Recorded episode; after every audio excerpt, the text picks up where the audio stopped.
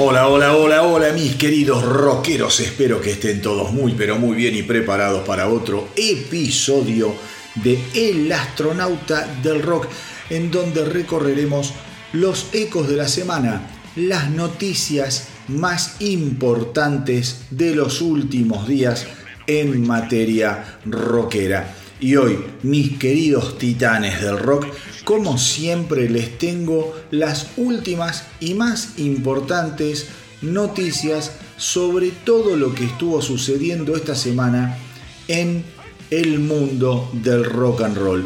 Unos días realmente muy movidos, con cosas por un lado muy buenas y con otras que realmente eh, fueron lamentables y que ya les iré contando a lo largo del programa de hoy. Eh, lo que está más que claro, sin embargo, es que nuestro querido rock and roll no para de ofrecernos motivos para sorprendernos y mantenernos siempre con el interés a flor de piel. Hay declaraciones, hay giras que ya se están confirmando, estrenos como siempre, en fin, les aseguro que hoy cuando terminemos van a quedar verdaderamente repletos y empachados de información rockera. Y lo primero que tengo para contarles tiene que ver eh, con una noticia horrible que se conoció este último 9 de enero. Tony Clarkin, guitarrista, autor intelectual y compositor principal de la banda británica de eh, rock progresivo, por decirlo de alguna manera, de rock adulto también, es como se los conocía. Estoy hablando de la banda Magnum. Pobrecito Tony Clarkin falleció a la edad de 77 años. La noticia de su muerte llega pocas semanas después de que se anunciara que le habían diagnosticado una enfermedad rara y una eh, afección espinal incurable. Como resultado de ese diagnóstico, Magnum canceló su gira de lo que eran los meses de primavera boreal en, del 2024.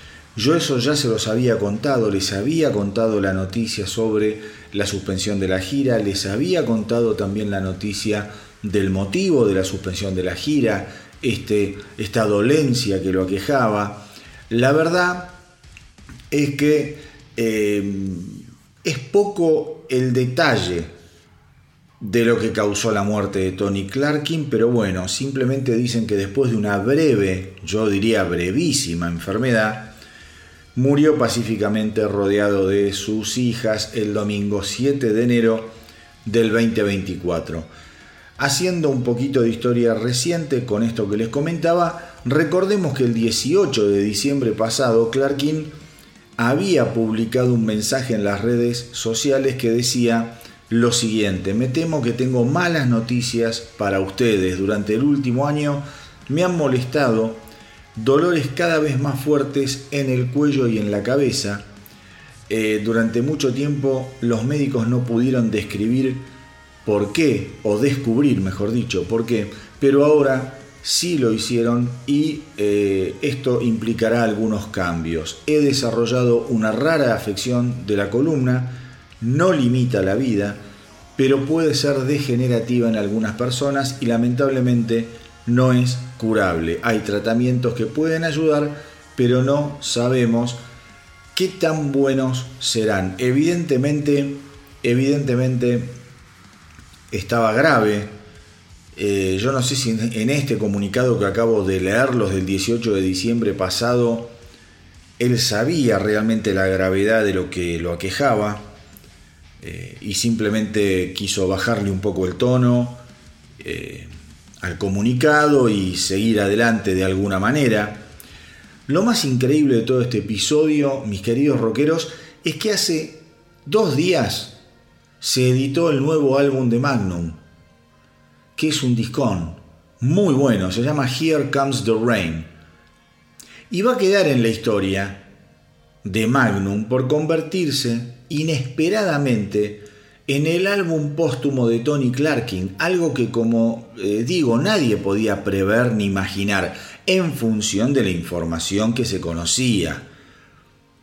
Quizá él y la banda sabían que Tony Clarkin tenía cuerda para muy poco y podían imaginarse que el disco eh, iba a convertirse en el último de la banda. No sé si, eh, si suponían que iba a convertirse en un álbum póstumo de Tony Clarkin. Es increíble lo, rápido que eh, cayó en la volteada Tony Clarkin, pobrecito. Para colmo, se trata, como les digo, de un trabajo hermoso, maravilloso, vivaz, repleto de grandes canciones, una de las cuales justamente escuchamos la semana pasada, acá en El Astronauta del Rock.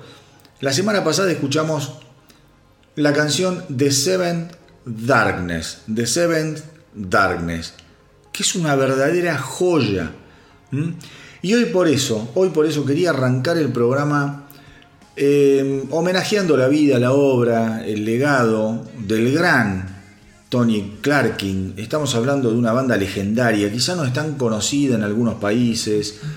Estamos hablando de una banda de, más de 50 años de carrera, una banda inglesa, una banda que logró además colarse en un estilo que era muy identificado con eh, la cultura americana, que era ese rock FM, ese rock, el AOR, el, Adult Oriental Rock. Ellos lo hicieron muy bien, realmente lo hicieron muy bien. Tienen discos eh, hermosísimos. Así que hoy quiero arrancar este programa de El astronauta del rock escuchando justamente la excelente canción que abre el disco póstumo de Tony Clarkin de Magnum llamado Here Comes the Rain. La canción se llama Run into the Shadows. Run into the Shadows, que es la canción que abre el álbum de Magnum Here Comes the Rain, dedicada obviamente al genial Tony Clarkin, que en paz descanse.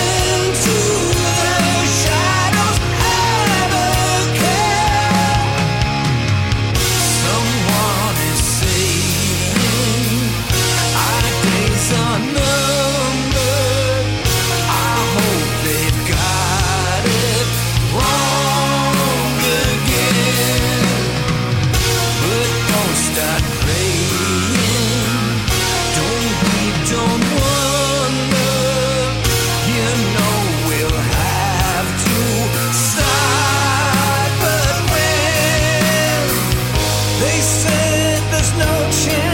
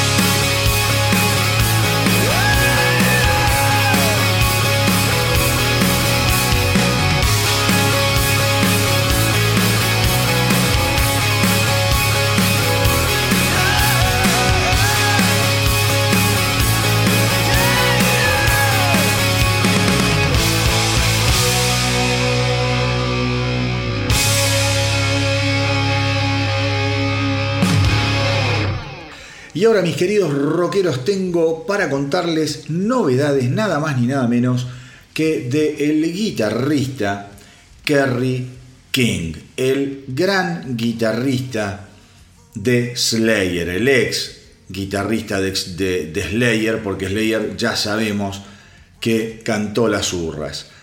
Eh, Kerry King desde hace un tiempo viene amagando con su álbum solista. Él no había quedado muy contento con la separación de Slayer, la verdad, él sentía que tenía cuerda para rato.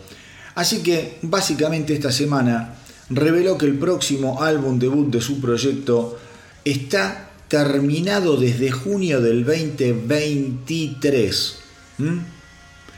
Y eh, aclara que dice, eh, era el momento quizá para que yo probara algo diferente en mi vida, eh, pero la verdad es que no tengo ningún deseo de hacer nada diferente.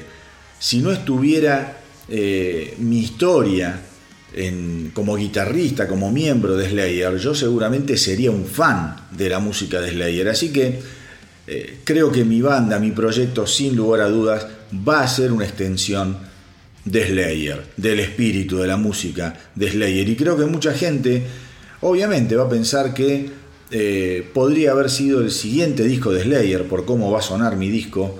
Eh, y van a tener razón, porque quizá en un 80% las canciones que componen el álbum de mi nuevo proyecto, eh, quizá hubiesen formado parte del nuevo álbum de Slayer. Entonces dice, yo soy esto, es mi naturaleza, yo soy una extensión de Slayer, una continuación de Slayer, y mi álbum va a ser una continuación de aquel último excelente álbum que grabamos con Slayer en el 2015 llamado Repentless, un álbum, mis queridos rockeros, que es mágico, realmente diabólicamente mágico el álbum Repentless de Slayer. Eh, continuó después eh, Carrie King hablando un poco de las características musicales, dice que hay cosas rápidas, obviamente, sin embargo aclara que no es lo más rápido que ha grabado en su vida, pero dice, sin embargo, quédense tranquilos que hay bastante velocidad, bastante velocidad. Hay temas que son hercúleos, pesados, muy pesados, algunas influencias en canciones que pueden tener algo que ver con eh, el, repiqueteo punky. Dice, realmente hay cosas que son una locura. Eh, Carrie King, mis queridos rockeros, como yo les digo, eh, estaba muy, pero muy, pero muy de, malas con Tom Araya al momento en que Tom Araya decide romper Slayer para dedicarse a su vida, a sus nietos, cosas que suceden, él no estaba de acuerdo. Lo que decía Kerry King, y que generalmente en las declaraciones que hace siempre lo dice, eh, él aseguraba que no estaba contento con la perspectiva de terminar Slayer, porque él sentía que todavía tenían un montón para dar, pensando justamente en que los ídolos de su juventud seguían tocando siendo aún más viejos que ellos. Kerry King siempre dijo, nos estamos retirando antes de tiempo. Así que bueno, ahora tendrá su revancha. No se sabe todavía eh, quiénes fueron los que tocaron en el disco. La intención de Gary King aparentemente es que cuando salga de gira, participen de la gira todos aquellos músicos que grabaron con él este álbum debut de Kerry King eh, como solista o con su banda. Aparentemente la banda se, va a llamar eh, Kerry King, simplemente, con lo cual es un proyecto absolutamente personal.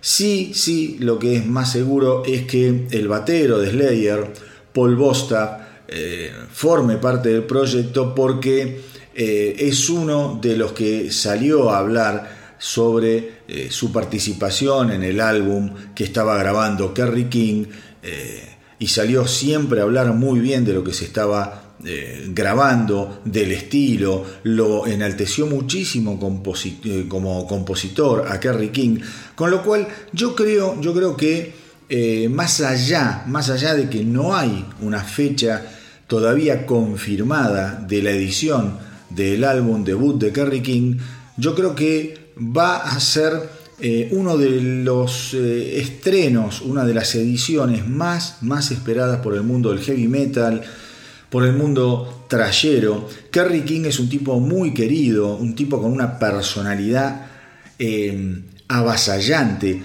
Una, una, anécdota que yo tengo es que la primera vez que veo a Slayer fue aquel 3 de septiembre creo que del 94 cuando vinieron con Kiss en un Monsters of Rock, la primera avenida de Kiss acá en la Argentina, y yo nunca los había visto.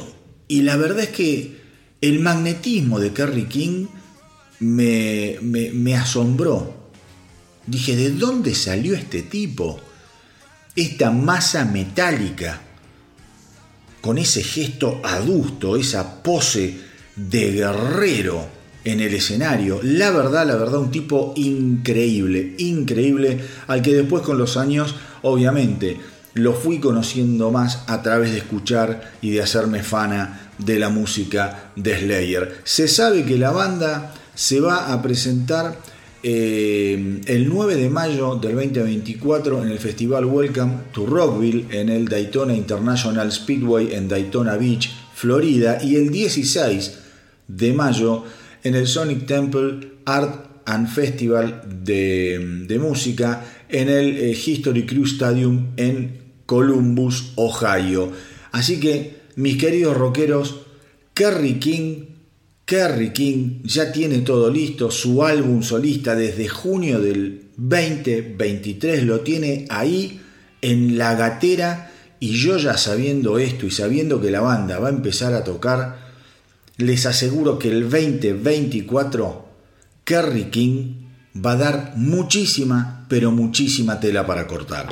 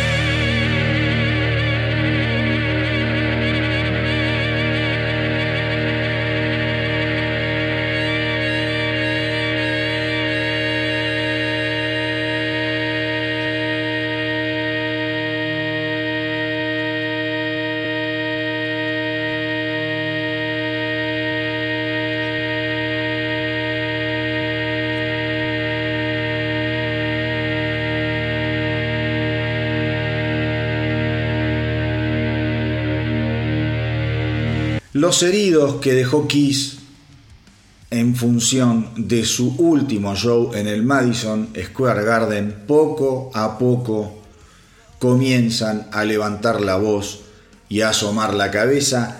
Esta, esta vez le tocó el turno al bueno de Bruce Kulick, que estuvo hablando sobre el show final de Kiss, en, eh, que fue el 1 y el 2 de diciembre en el Madison Square Garden de Nueva York, eh, para finalizar una carrera gloriosa.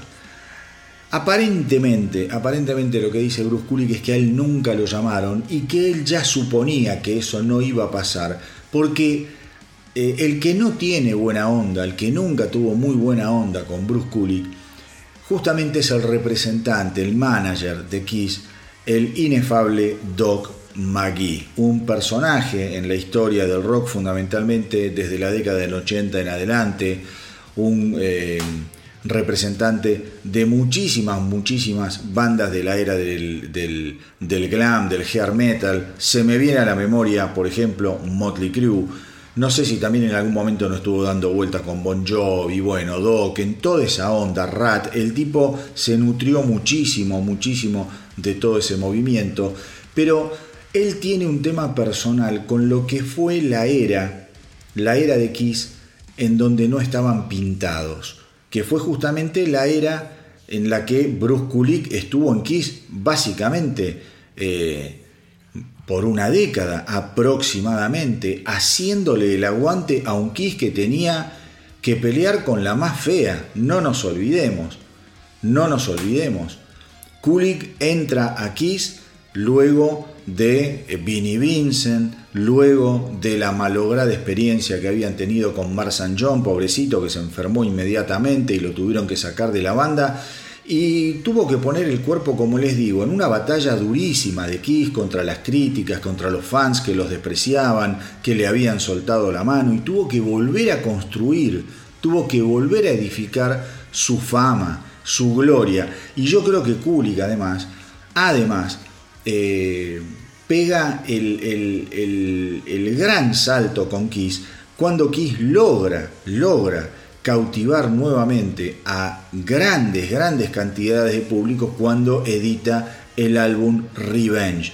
Un álbum realmente gigantesco. Después vendría la malísima experiencia de Carnival of Souls, eh, en donde ya después Cooley deja de participar de Kiss porque todo lo que fue la producción de Carnival of Soul fue un, verdadero papelón. El disco no tuvo gira presentación porque mientras lo estaban haciendo y querían sonar más o menos como los Soundgarden, eh, al mismo tiempo ya les estaban ofreciendo volver a juntarse con Peter Chris, con Ed Frizzly para salir, la gira de reunión y bla, bla, bla. Y ahí Kulik dejó de estar definitivamente en las filas de Kiss. Más allá de que Kulik dice yo tengo la mejor onda con Paul, tengo la mejor onda con Peter, pero eh, con Peter, con Gene, yo he tocado con, mi banda, he tocado con ellos en, en los cruceros muchas veces, nos llevamos muy bien, pero dice creo que se equivocaron en algo, porque una historia de 50 años como la de Kiss involucró un montón de gente que eh, de alguna u otra manera ayudaron, ayudaron a que Kiss fuese la potencia dentro de la historia del rock que hoy es y, que será recordada por siempre.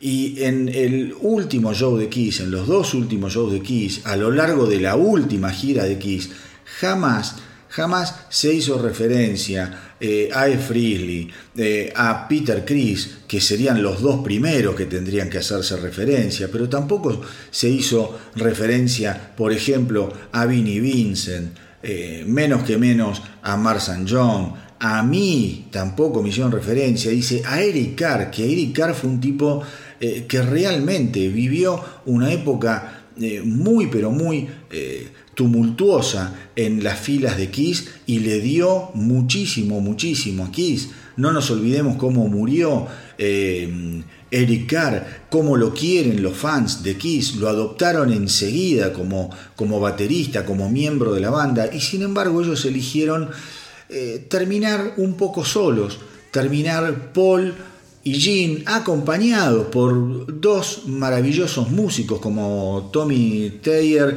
eh, y, como y Eric Singer. Dice, pero la verdad me parece que se equivocaron, que deberían haber tenido un poco más de respeto eh, por todos aquellos que formamos parte de la historia de la banda.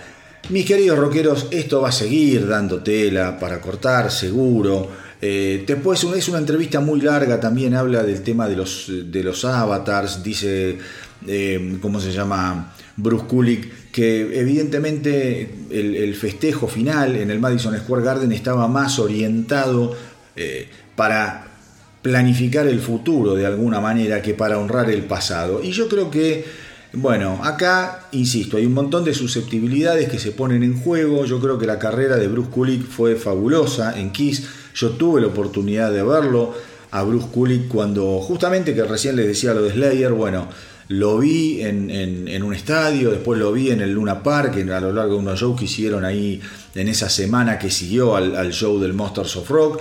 La verdad que era un tipo implacable, con la guitarra, maravilloso, tenía muy buena onda con la gente, buena postura, un buen, un buen rockero en el escenario, daba gusto, daba gusto verlo, una formación incendiaria, ahí ya estaba también Eric Singer, digo, mamita, cómo sonaba aquí cuando estaba despintado y cómo lograron sonar eh, cuando vinieron a la Argentina eh, en donde ya estaban presentando Revenge, mamadera, por eso yo creo que un poco de razón tiene Bruce Kulick, no hay que ningunear a nadie, a nadie de estos tipos que formaron parte de la historia de una de las bandas más grandes de la historia del rock.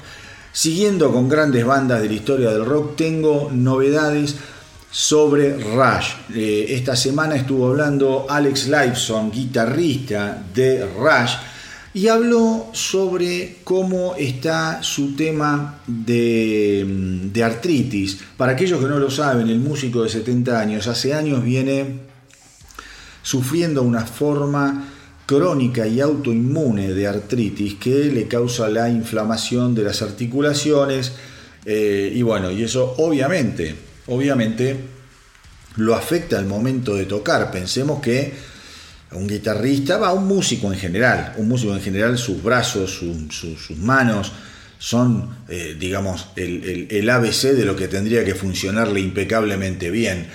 Liveson salió a decir que él siente que está empeorando lentamente, como era de esperar. Dice, eh, esto ya lo vengo sufriendo y estoy lidiando con esta enfermedad desde hace más o menos 20 años. Estoy tomando medicación permanentemente Estoy justamente también haciendo tratamientos alternativos para tratar de que la evolución sea lo más lenta posible. Realmente siento que los medicamentos y los tratamientos me han ayudado, pero no puedo mirar para otro lado y decir que está todo bien. Estoy envejeciendo y envejeciendo además con una dolencia que hoy no es inhabilitante, pero que la verdad Mm, me deja pensando al momento de decir si soy o no capaz de volver a tocar como lo hacía eh, en, digamos, eh, en el pasado.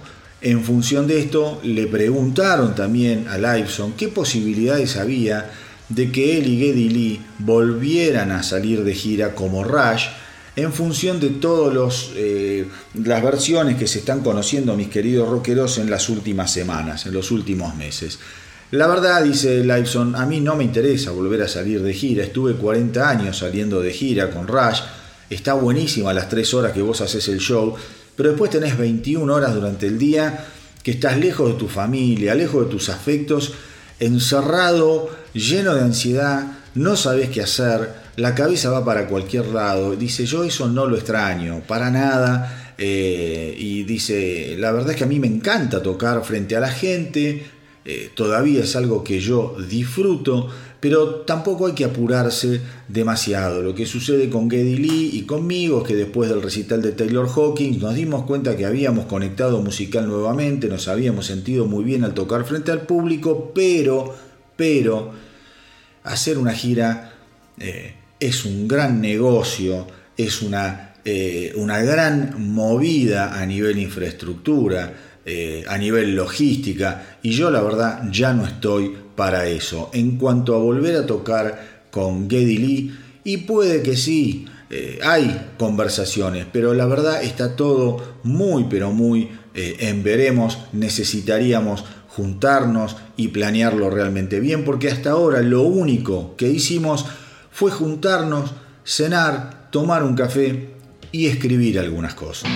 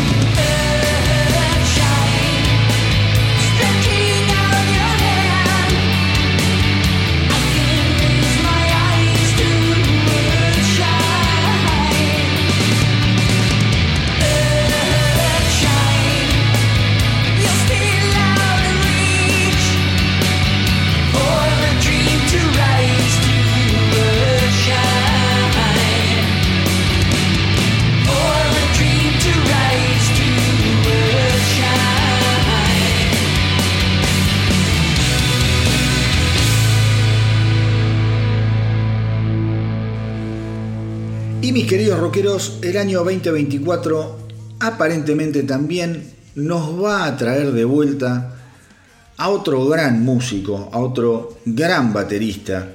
Estoy hablando de Matt Sorum, ex de Cult, ex Velvet Revolver, ex Guns N' Roses y la firma siguen. Ha tocado, por ejemplo, con Billy Gibbons en un disco maravilloso solista de Billy Gibbons que siempre lo recomiendo. Ahora no me acuerdo el nombre, pero es tremendo, tremendo. Es el último disco solista de Billy Gibbons. Un disco genial en donde Sorum además compone, produce. Un tipo con una cabeza gigantesca. Aparentemente la música, la música ha vuelto, ha vuelto a eh, hablarle al oído a Matt Sorum. Recordemos que Matt Sorum un poco se retira durante dos años y medio por el nacimiento de su hija. Él quería dedicarse a ser papá, a ser marido, ayudar en la crianza, estar presente en la primera infancia de su hija. Dice, fue una experiencia maravillosa. Por otro lado, cosa que yo no sabía, yo también, dice Matt Sorum, tengo otras actividades, dice, fundé seis empresas de startup, eh, cosa que, como les digo, yo no tenía ni idea. Por ejemplo, eh, Sorum ha llegado a hablar en el Foro Económico Mundial de Davos, en Suiza. Ha creado su propia línea de cerveza. Un tipo con muchísimas más inquietudes y muy bajo perfil, evidentemente. Viste que vos lo tenés después a un tipo como Bruce Dickinson que se tira un pedo y sale a publicarlo y a hacer reportajes por todos lados. Este es como un poquito más, más eh, ¿cómo le puedo decir? Eh, más eh, humilde me da la sensación. No quiero comparar a uno y otro, pero digo, evidentemente Matt Sorum, fundó seis empresas emergentes, habla en el foro de Davos, tiene cerveza, después no sé qué más hizo, nadie sabía nada, al menos yo no sabía nada y yo les aseguro que leo permanentemente todo lo que tiene que ver con el mundo del rock o los protagonistas del mundo del rock. Eh, en ese sentido me, asombró. Aparentemente él dice que cree muchísimo, cree muchísimo en lo que son las manifestaciones. Él dice que desde chico, desde chico eh, sintió esa, eh, esa conexión con las manifestaciones. Y dice, yo cuando era chico me imaginaba en el escenario, me imaginaba tocando en grandes bandas. Después de ver a Kiss en el año 75 me di cuenta que quería ser estrella de rock. Eh, a los 19 años me fui a, Hollywood a probar suerte, no conseguí nada hasta prácticamente 10 años después cuando tengo la oportunidad de tocar con The donde yo ya tenía 28 años, con lo cual era un viejo para el mundo rockero, pero yo seguía adelante porque tenía esa manifestación en mi cabeza, yo sabía que tenía que creer en mí para salir adelante y convertirme en lo que hoy soy, en un rockero. Era una cuestión de vida o muerte. Dice, bueno, finalmente, finalmente, en este comienzo de año me están sucediendo algunas cosas y estoy eh, en contacto con algunas personas eh, que nuevamente estoy sintiendo la pulsión y la necesidad de planear un 2024 enfocado en el rock, enfocado en la música. Es algo que yo lo veía, eh, eh, lo, sentía, lo estaba necesitando, más allá de estar muy bien con mi hija, muy bien con mi mujer, haciendo mi vida fuera del rock. Yo sentía que esto en algún momento iba a pasar. Bueno, está pasando. Matt Sorum no entró en detalles. Imagínense, es un tipo de los más contactados y de los más requeridos en el ambiente del rock desde hace prácticamente 30 años. Ha tocado, ya les digo, en The Cal, Guns N' Roses, ha tocado en Velvet Revolver, ha tocado con, eh, como les decía yo recién, con Billy Gibbons y con un millón más que no, no, no los recuerdo y algunos seguramente ni siquiera lo sé. Así que lo importante es que Matt Sorum probablemente nos traiga alguna sorpresa en el 2024 y ahora mis queridos rockeros voy a entrar eh, en, una, en una noticia, en un terreno espantoso nuevamente. Yo ya les hablé de la muerte de Tony Clarkin, líder de Magnus. El mismo día se conoció el fallecimiento de James Kotak. James Kotak, baterista de Scorpions, baterista de Kingdom Come. También tiene un par de discos solistas que son muy divertidos, son muy interesantes, muy rockeros. Porque James Kotak, mm, antes que nada era eso. Era un tipo que vivía la película de sexo, droga y rock and roll. Falleció a los 61 años y cuando digo que vivía esa película, bueno, finalmente tuvo que lidiar con las consecuencias. Finalmente tuvo que lidiar con las consecuencias. Em, él murió en Louisville, Kentucky, donde él también había nacido y prácticamente eh, vivido hasta 1987 en forma ininterrumpida. No se, saben, no se saben las circunstancias de la muerte, lo que sí se sabe es que él estaba, em, digamos, en un proceso de limpieza de su alcoholismo. Eh, en otro más, porque no fue el primero, lo que sí se sabe es que estuvo 48 días internado, tratando de limpiarse, tratando de recuperarse. Eso fue muy reciente. Con lo cual, mm, las circunstancias exactas de la muerte de Kotak todavía no se saben. Yo pienso que se van a saber.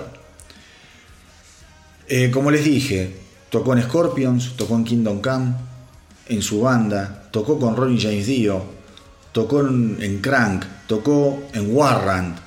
Eh, digo, el tipo era un gran batero. Miren, yo lo vi a James Kotak en vivo en el Luna Park cuando vinieron eh, los Scorpions.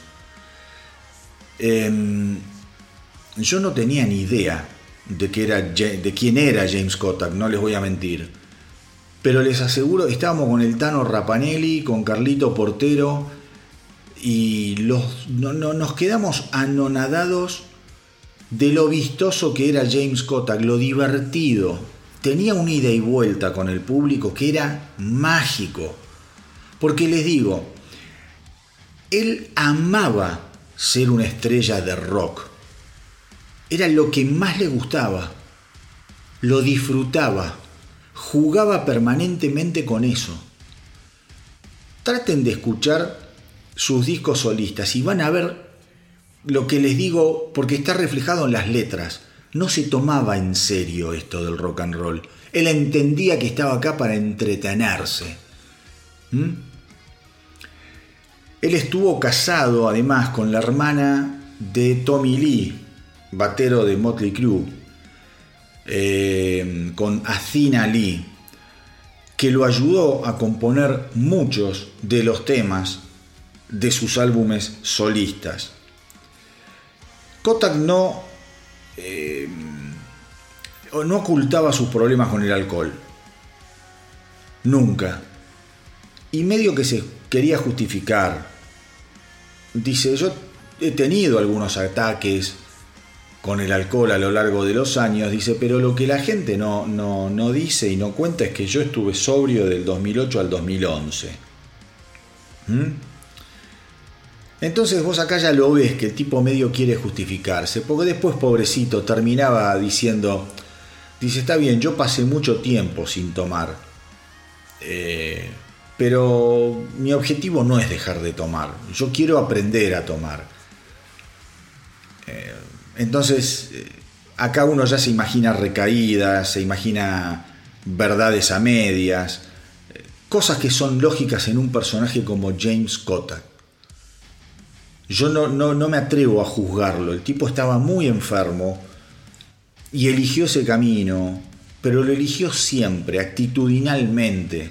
Vos ya veías en Kotak un tipo filoso. Un tipo que le gustaba el barro. Su final en Kingdom Come fue horrible, muy feo. Después de una presentación de la banda en el 2022 en el festival, eh, en un festival de rock en Suecia. La verdad que Kotak no podía tocar la batería, se tambaleaba, ralentizaba los temas. El resto de sus compañeros de Kingdom Come no sabían cómo capear la situación. Esto lo pueden ver en YouTube. Traten de poner en YouTube última presentación o presentación de Kingdom Come 2022 eh, Suecia y les va a salir la filmación. Es realmente lamentable. Luego de eso, como era de esperar, a Kotak lo sacan de Kingdom Come en una manera bastante amable, diciéndole, bueno, vamos a darle un tiempo para que se recupere, bla, bla, bla, bla, bla, bla. Lo mismo le pasó con Scorpions. De Scorpion le dan salida por sus problemas con el alcohol. Pensemos que Scorpions son, a ver, eh, son milicos en Scorpion. Tienen una, eh, una conducta como pocas bandas, tipos grandes que ya están de vuelta del sexo, droga, rock and roll, ya ¿entendés? Ya están para Viagra, eh, un tecito y café con leche. Ya, se les pasó el tiempo de, de jorobar. Y Kotak los volvía locos, tuvo un quilombo grande en un aeropuerto que llegó tarde, en pedos, empezó a pelear no sé con quién, y a partir de ahí le dieron también salida, muy amable, lo vamos a esperar a que se recupere porque tiene que tratarse, patapín, patapum, y a los dos días lo tenían a Mikey D tocando y después se supo que Scorpion ya venía ensayando a espaldas de Cota con Mikey D pensando en darle salida. Pero bueno, no fue muy, muy, muy agradable cómo terminó el derrotero musical de James Kotak. Sin embargo, mis queridos rockeros, sin embargo, mis queridos rockeros, estamos hablando de un baterista de lujo. Traten de escuchar y traten de ver, traten de ir a YouTube y vean cómo tocaba James Kotak.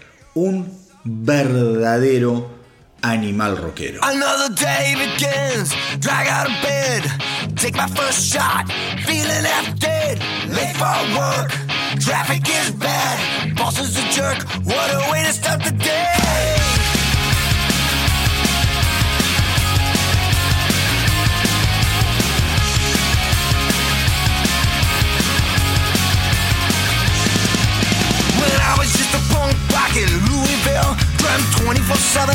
On Sunday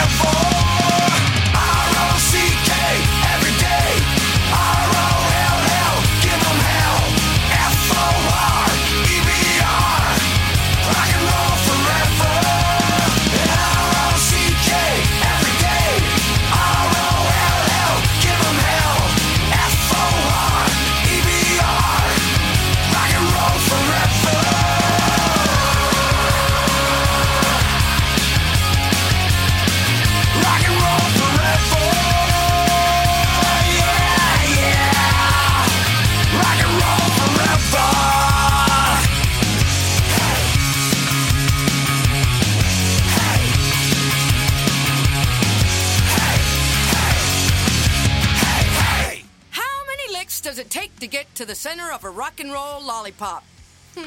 Los que escuchan usualmente a El astronauta del rock bien sabrán que yo soy un gran fanático de los alemanes de Accept.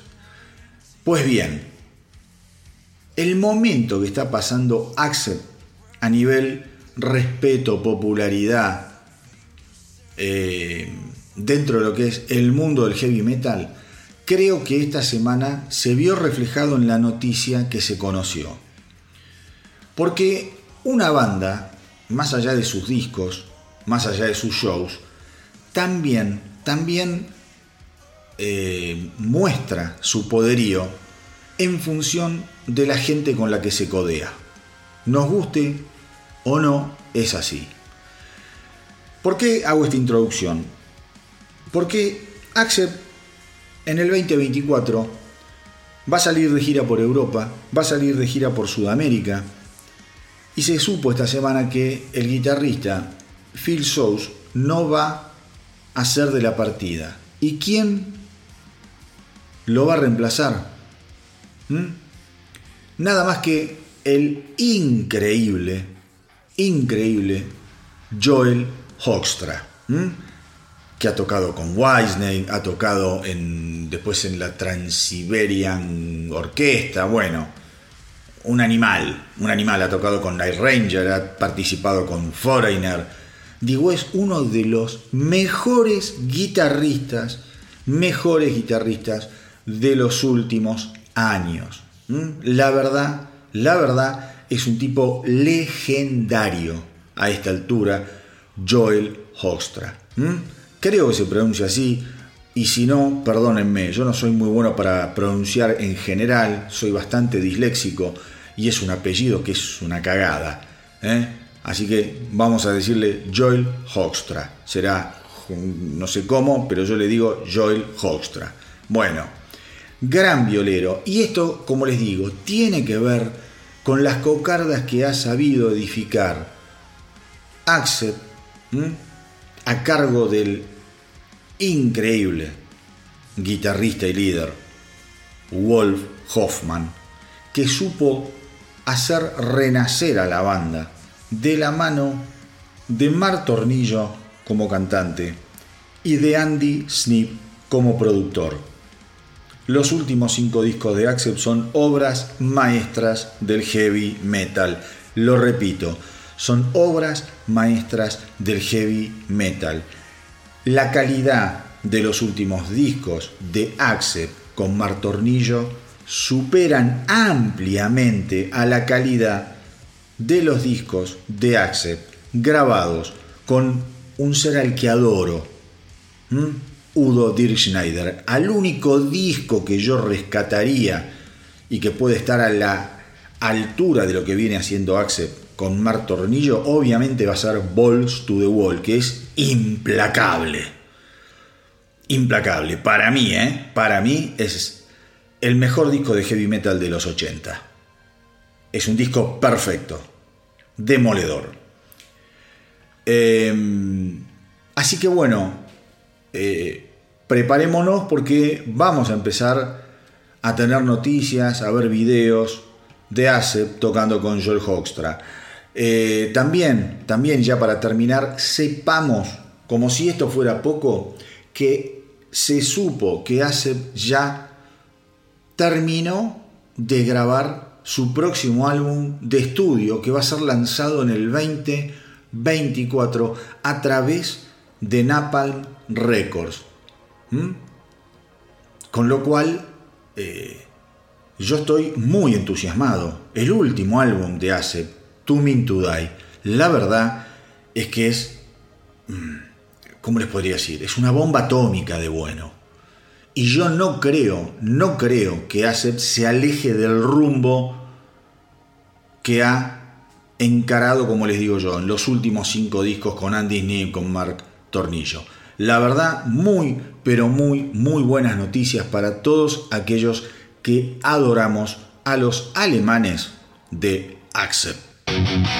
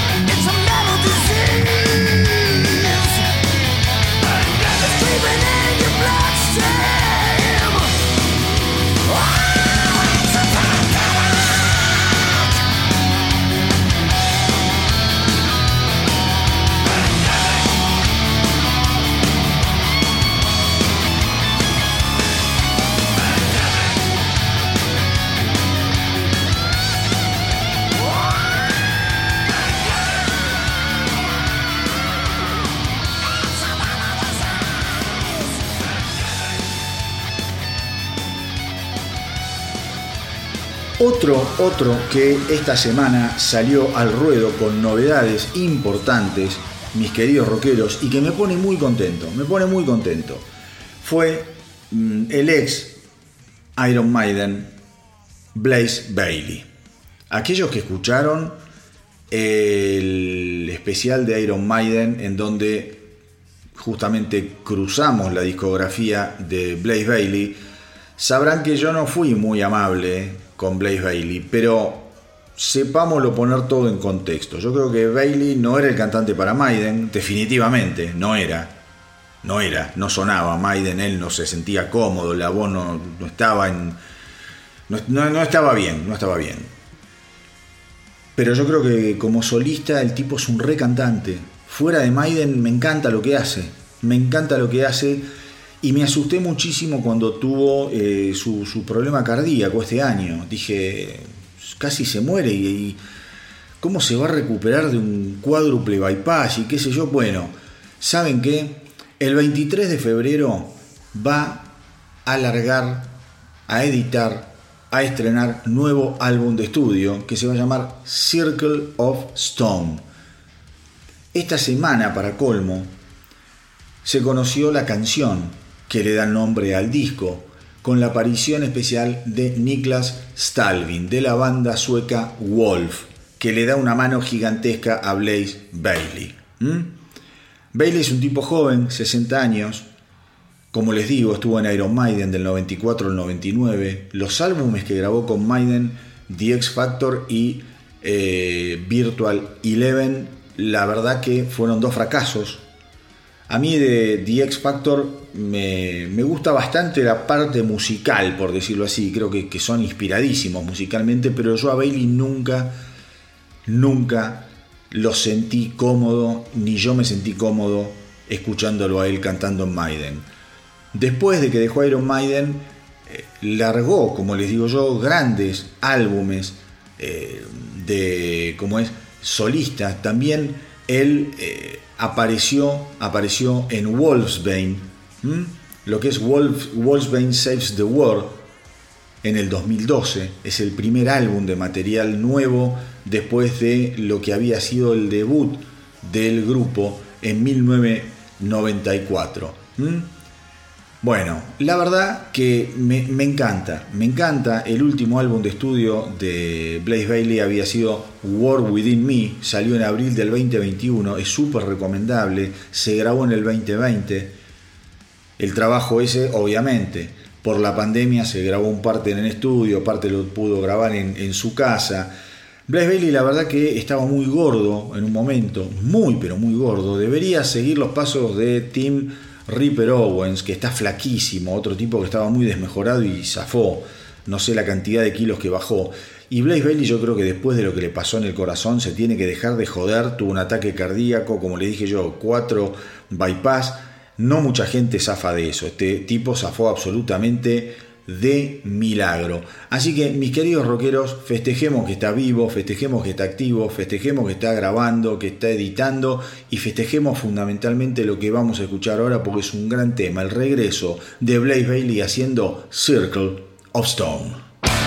The circles of stone and the high mountain peaks as I wander this great land. I see them all and I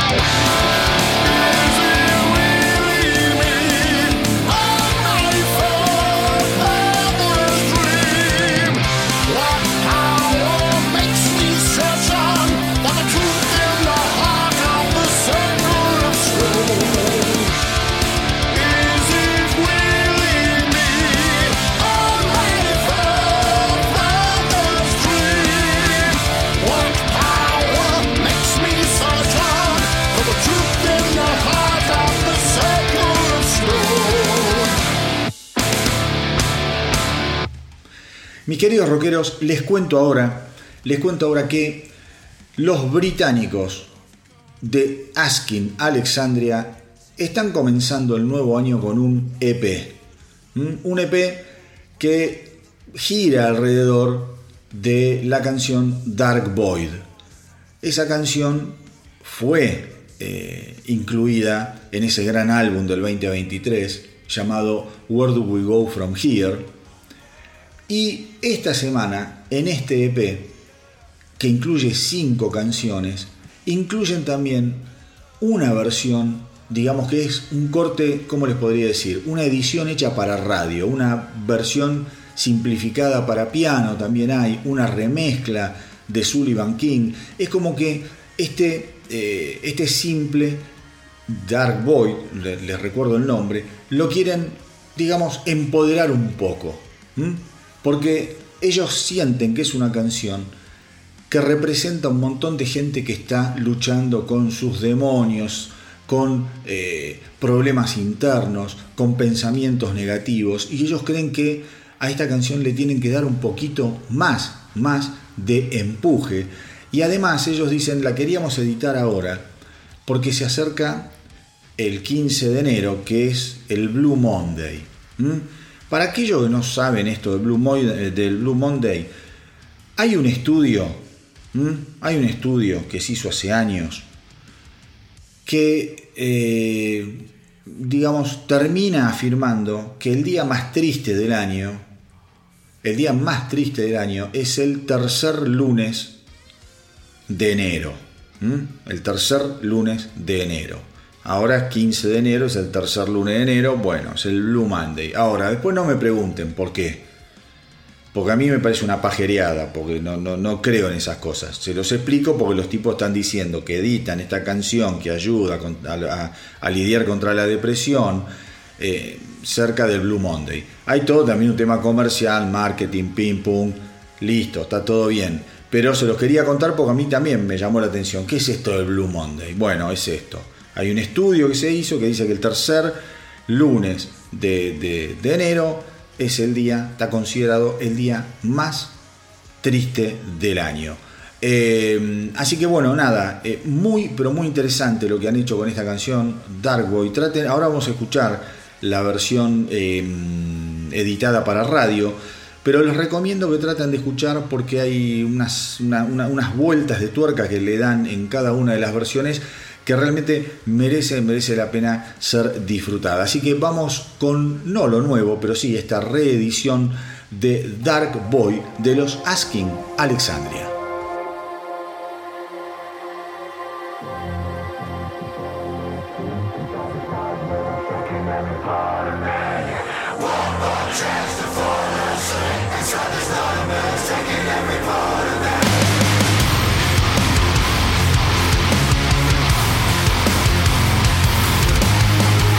If you're scratching the surface, try to find a purpose. I wonder what the depth will find. Trapped inside the prison of my mind, and I'm sick of messing up, but, but forgetting now. Every time I try to start, stop, I fall apart. Lost it down, I'm searching for a glimpse of hope. Sick of messing up, but, but forgetting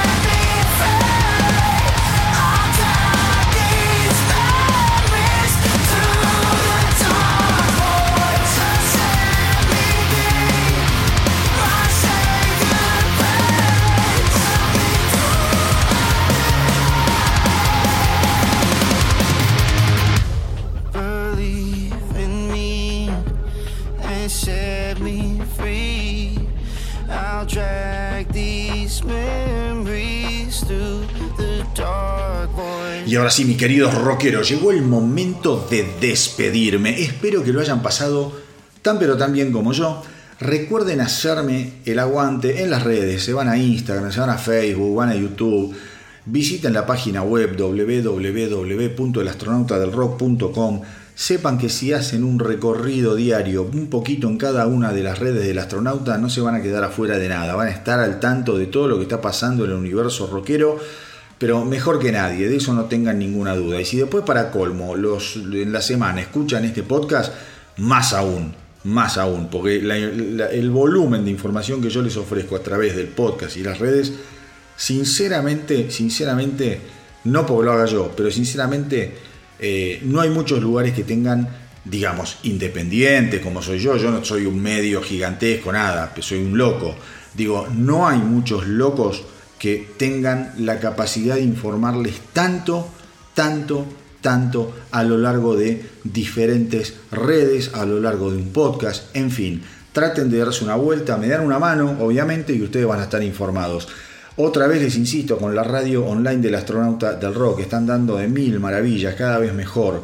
Está eh, siendo escuchada en todos, todos lugares del mundo. Me asombro, desde Australia hasta los Estados Unidos, pasando el otro día había un loco en Irán escuchando, después en Alemania, ni te cuento, en España, en Francia, en Italia. eh, en Ucrania también, bueno, Sudamérica todo, no voy a empezar a mencionar, pero todo, todo Sudamérica, Centroamérica, la verdad están dando muy bien. La gente, el otro día me, llegó un mensaje divino, me dicen, che, te agradezco tanto por la radio, me encanta, no sabes la compañía que me haces cuando me voy a laburar, eh, la voy escuchando mientras viajo, es la radio que estaba esperando.